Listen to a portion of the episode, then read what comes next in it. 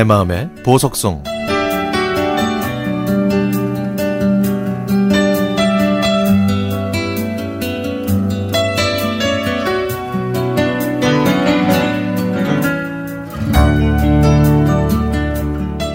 결혼한 지 삼 년 오 개월이 된 서른한 살 딸이 엄마 이제 할머니 됐어 하면서 저에게 산모 수첩을 보여줍니다.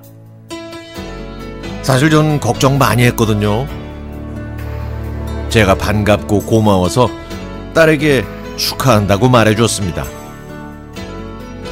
그러고 보니까 삼십여 년 전 제가 아이들을 낳을 때가 생각났습니다.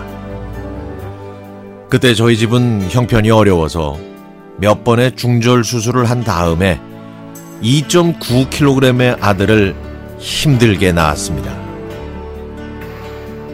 간호사가 제 배를 누르면 산통보다 더 아팠던 기억이 아직도 생생하네요. 출산한 다음에 정기검진을 받으러 아기와 병원에 갔더니 아기가 수두증 같다면서 큰 병원에 가보라고 했습니다. 그래서 그때는 동대문에 있었던 이대병원 신생아실에 아이를 입원시키고 남편과 저는 삼양동에서 동대문까지 매일 병원으로 출근하다시피 했죠. 아기는 열이 많이 났고 나중에는 폐혈증까지 앓았습니다. 다행히 수두증이 아니었기 때문에 한 달 전, 한 달 정도 입원했다가 병원으로부터 액땜했다는 말을 듣고 퇴원했답니다. 그래서 지금까지도 아들의 가슴에는 작은 흉터만 남아있죠. 그 아이가 어느덧 서른네 살에 건강한 청년이 되어 직장에 잘 다니고 있네요.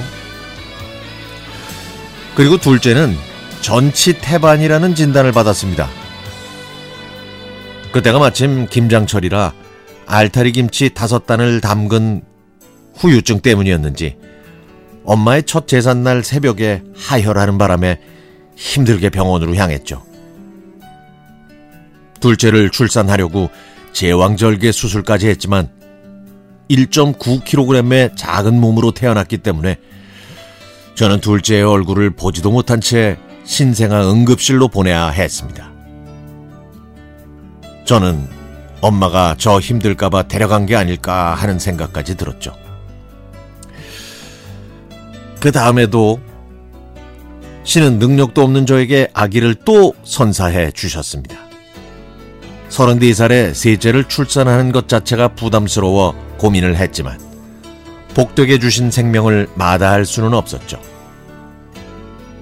저는 다시 제왕절개 수술을 해서 이 점 오 킬로그램의 작은 딸을 출산했지만 아기는 하루 종일 오십 밀리리터의 우유도 먹지 못할 정도로 약했습니다.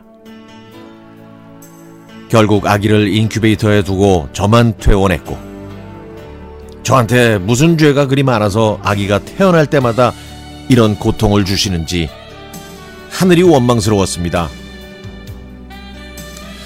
다행히 아기는 보름 후 퇴원했지만 집에 와도 바로 눕지 못하고 상체를 눕힌 채 엎드리게 한 다음 고개를 돌려서 뉘어야 했습니다.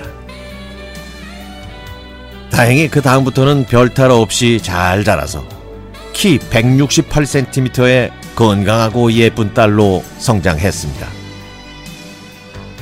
제가 독한 마음을 먹고 이 아이를 안 낳았으면 어쩔 뻔했나 싶을 정도로 저에게는 둘도 없는 친구 같은 딸인데 아이고 이제 엄마가 되다니요.